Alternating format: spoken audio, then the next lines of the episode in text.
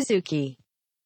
さてさて前回まではヒトラーが軍人に入ってから、うんえー入るまでかの話を聞いたんですけども、じゃあ今回はその続きをお話しいただければと思います。はい。そうですねでまあさっき言ったみたいにあの世界大戦自体は終わってしまうんですよ負けたことによってはい。で、えーヒトラーはねこの時あの負傷しててうん。失明い一瞬失明したんです毒ガスで、え目が見えなくなった。うん、ー何週間か目が見えなくなっはいはいて療養しててはい。でまあそれで復帰した後だったか復帰する途中だったかになんかもう戦争終わっちゃうんですようねーん。でヒトラーそれにすげえ切れるんですよえーまたえそれな何に対して切れるの？えっ、とねそのまあ後々ヒトラーはこの戦争が負けたのは全てユダヤ人のせいだっていう話をしてるんだけど、はいはいはい。その戦争に負けてしまうというその事実に対しても怒ってるし不甲斐なさか国としての。はい。不平等なまあその莫大な賠償金を課せてくるはい。その戦勝国に対しても怒っているしももっと言うとその新しくできたワイマール共和国というんうその政府ですよね。新しいドイツがあまりにも不甲斐ないので要はそういう不平等条約を結ばされてそれに対して文句も言わない。であの本当に凄まじい状況になっていくんでこの後詳しく話しますけどドイツが本当に凄まじい状況に突入していく中で何もできないっていうことに対してヒトラーものすごく怒る。んですけどね。はあ。なんかあれですね、うん。個人としての感情ではないですよね。なんうか国そうですね国の主語がうん。国になってますね。国になってますね。彼はやっぱり国と自分をすごく同一ししていくのでままああの全体主義って言われるんですけどナチスとかのファシズムって。全体主義ってそういう感覚ですもんね。ね国と個人がないから国のために全て奉仕しなければいけないという考え方なのであ。の資本主義の逆ですよね。資本主義はもう少し自由にそれぞれが私有財産を認めてみたいな感じですけどそれと逆です。でそう。でドイツがねもう本当にひどい状況になっていくわけ。このしあの戦争に負けて。はい。えーとまずうんとねまあいろんなこと起こるんですけどまあ失業者が大量に出てきますね。まあね。あで100万人だったっけ？そう。確か。であ不況か。100万人じゃないか。不況になるし450万か。まああその後その世界恐慌とかいろんなものがくっついていろんなこと起こるんだけどあまあい起こったことだけを説明するとパンとかが1兆円とかになるんですよ。もう一回インフインフうんインフレ？ハイハイしすぎて。パーインフレハイパー本当ハイパーインフレジンバブエどころじゃないやん。うん そう。えあのマジで1兆円だったか1億円だったか忘れたけどうん。マジでそんなんなるんですよ。でそうなるってどういうことかって言ったら、はい。今まで貯めてた貯金とかがはい。0円紙くず同様同様だねってなるじゃないですか、あと政府にもらってる年金とかももう意味ないですよね。額が決まってるから。経済システムが崩壊崩壊するんでうん。もう自殺者とかが大量に出てくるんですよ。失業する自殺者が出る。でうん賠償金が莫大でまだ払えてない。うん。でこれからずっとこの状況が続く。うん。で希望が失われていきますよね。でしかも若者がたくさん死んでるわけです。自分のだから子供その当時子供だった人ってこの後ナチスに入っていくんだけど第一次世界大戦が終戦直後の子供の人たちの経験ってお父さんは戦場で死にます。はい。でその戦争やってる間この人たちはすごく貧乏になっていって戦争中もですよ負けてない時も。は栄養失調の人が3割とかになるんですよ。い。それぐらいご飯も食べれません。自分が子供の頃。うん。で、えー、といいざ戦争が終わったと思ったら負けてしまってます。うん。で莫大な賠償金をかけせられてまともに仕事もできません。はで自分が大人になっても就職もできません。っていう人生を歩まされてるんです。この人たちがナチスになっていくんですよ。本当に。ここの怒りが全てナチスの中で消化されていくんです。世の中に対してのこの怒りがね。あー。いやちょっと俺オープニングで明るくいきましょうって言いましたけど無事っすね。でしょ？明るく聞くのこれ。でもかわいそうです。いやこれは結構いやでもちなみにね、うんうん。この後もっと暗くなるからね。これは序の口だから。あそうっすか、うん。いやでもこれちょっと頑張って聞きましょう、うん。はい。ほんでほんで、まあでもそんなはい。状況が起きてあでその時にまあうんヒトラーはえーと軍隊に実は終戦後も残ろうとするんです。えー、と基本的に軍隊解散されるんだけうどん。一部残るんですよね。ゼロにはなんないじゃないですかうん。軍人って。で一部残るんだけど、えー、となんで彼が残ったかっていうとはい。戻っても仕事がないからです。辞めても。いやっていうのとあとあれもあったんかなこう唯一認められた職場っていうのまあそれもあったんかもしれないですね。まあもうどうしようもないんで、うんえーなるべく彼は軍隊に残ろうとしてはあ。残るんですけどこの選択が彼を政治家にしていくんですこの後。この時に辞めて戦争から戻った時の上司はい。がヒトラーの弁舌の才能を見出すんです。スピーチですね。だから喋る才能あったこいつ喋ったらすげえぞってなったんですよ。おおで彼が何の職あの役割を任せられたかっていうと、うん。えーっと兵隊にナショナリズムを叩き込むっていう 先生先生として軍隊の中でのそういう教師みたいな教育将校としての役割を実はこの人は、えー、と終戦後に担わせられるんですよ。まさにヒトラーそれがねめちゃくちゃハマるんですよこの彼に。もうそこで才能がバッて開花します。爆発するんです才能が爆発するわけこれで。すげえな。この時にあの彼のその言ってたことっていうのは、うん。まああの晩晩年っていうかこの後の演説とか今みんなもね動画で見れるから見てみてほしいんだけどその時と言ってることと、まああの完全に一致してはないけど、まあ、そこそこ似てることちゃんと言ってて、やっえぱりその今のこの何こう戦争に負けたこの不甲斐なさであるとか、敵は誰かっていう話とか、あのなんでよ僕たちこんな状況になっててうん。これは誰のせいでうん。誰を攻撃すべきかみたいな話をもうこの時からすちょっとずつやっぱりし始めてるんですよね。怒りながらねめっちゃキレてるんですから演説する時って。はあ。のもうみんんな見てほしいけどはい。すごいよエネルギー。はあだからそれもそう。まあやっぱ思い込み力も相当あっあるあるたある。んでしょうねだからさっきの時代背景僕は言いましたよね。はドイツの若者たちがどういう環境で育てられてそ育てられることを強要されたかっていう。い。はああいう人たちにいはい。ヒトラーみたいな演説を聞かせたらどうなるかを想像してみてほしい。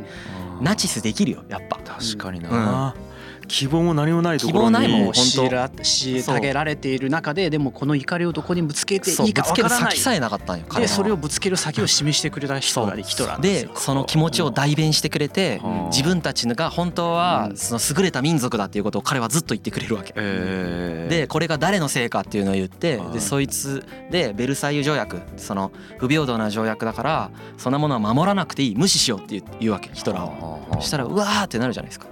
そうだそうだってなるわけですよ。なるほどな。そこから出てくるよね。なんか彼氏に振られた女の子に。ってことですよね。なんか弱ってる時に「うん。いや俺だけは味方やから」っつって「うちおいで」っていそう。う感覚っすよね。そう。うそれの怒ってるバージョン。乾いたところにギュッてこうエネルギーを入れ込んでやっぱまあ言い方、うん、単語が合ってるかどうかわかんないですけど、まあ洗脳というかをしていくってことですよね。うん。でまあヒトラー自身がうん。だからそうなんていうの？そのそれをその意図的にやってるわけじゃなくてあナチュラルにそれができるあ人。ー。で本当に正しいと思い込んでるから多分できる。もう彼のねあのうん。人生を通してはい。のその特徴はうん。私利私欲のなさですね。はもうマジで国家のために動いてる。だからユダヤ人を殺戮してるやつあもはい。あれも国家のためにやってるんです。楽しんでやってるわけじゃないんです。よわけじゃないんですね。義務感でやってる。うん。義務感で人殺してる。だからやばいよ。結構面白いのはヒトラーってすごい後で権力握るじゃないですか、はい。今までの歴史の人物でやっぱ権力握るとやっぱり自分の私利私欲のために金とか使ったりとかするんですよね、うん。はい。それ全くないです、えー。だって女も囲ってないし、囲ってないし。えー、と金持ちのせ彼は首相になった時に、はい。あの給料ももらってないんですよ。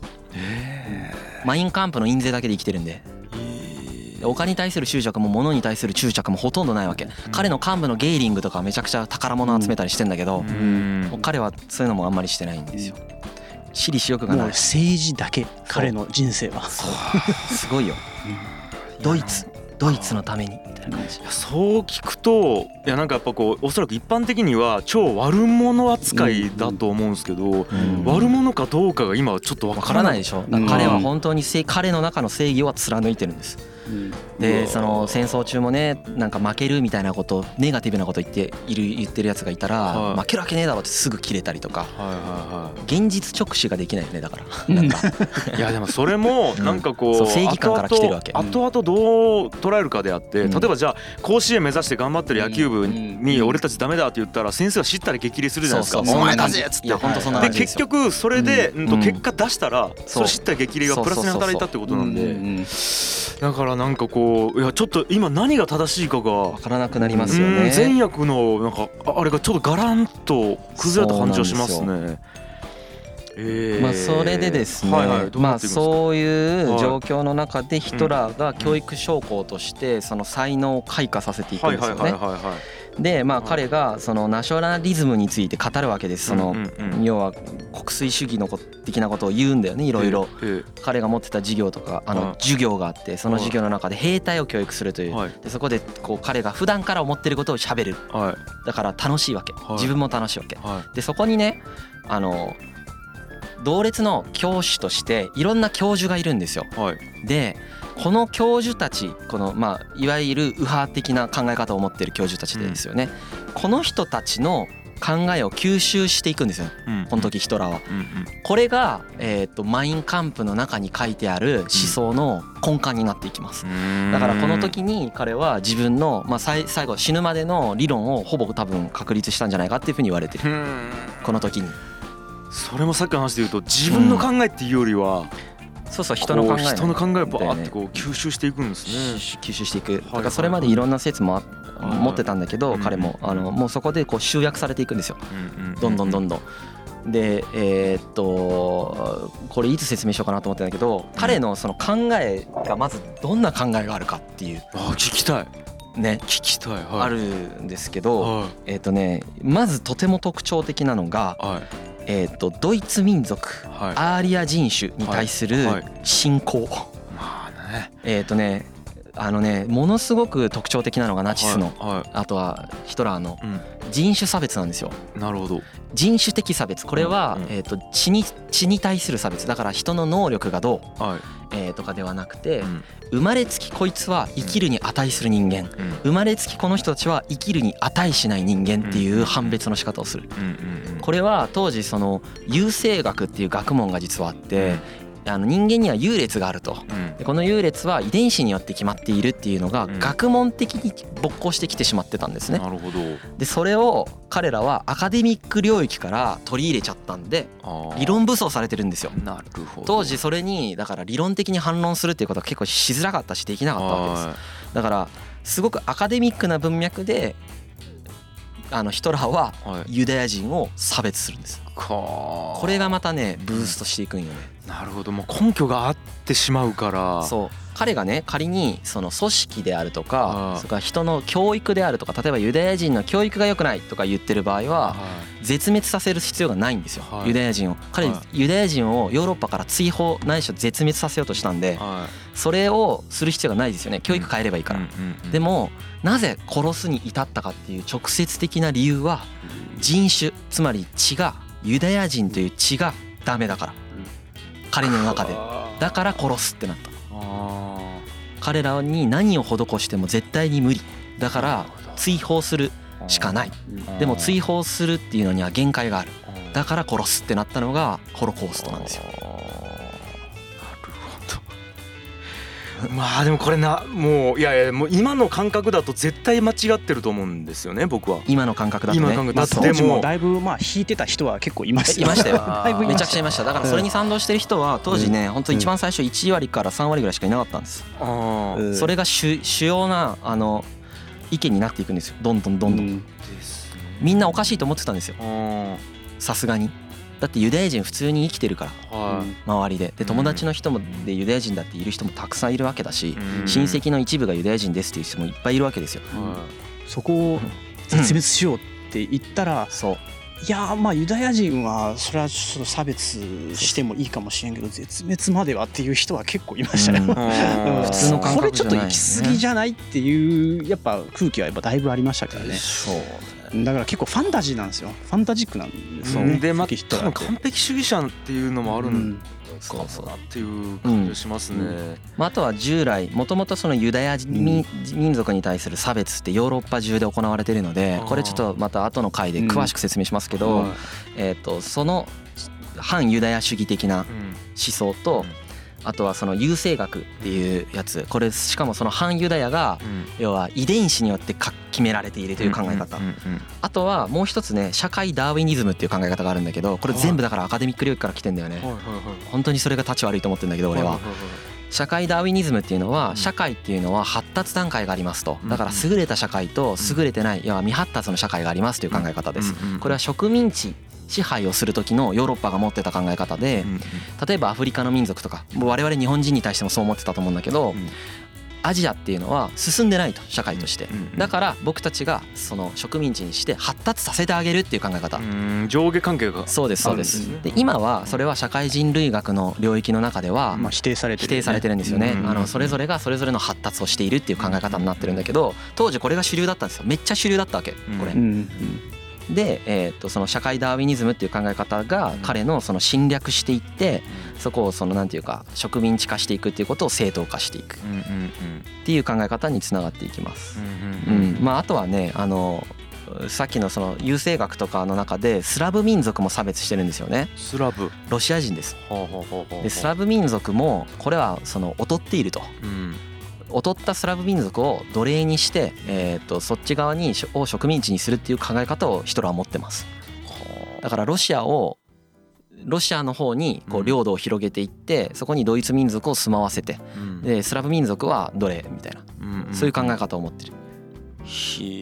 とんでもないけどね今聞いたら。とんでもないけど、うん、当時はね普通に大真面目にみんなで思ってた人がいるし実は今でもあるんだよ。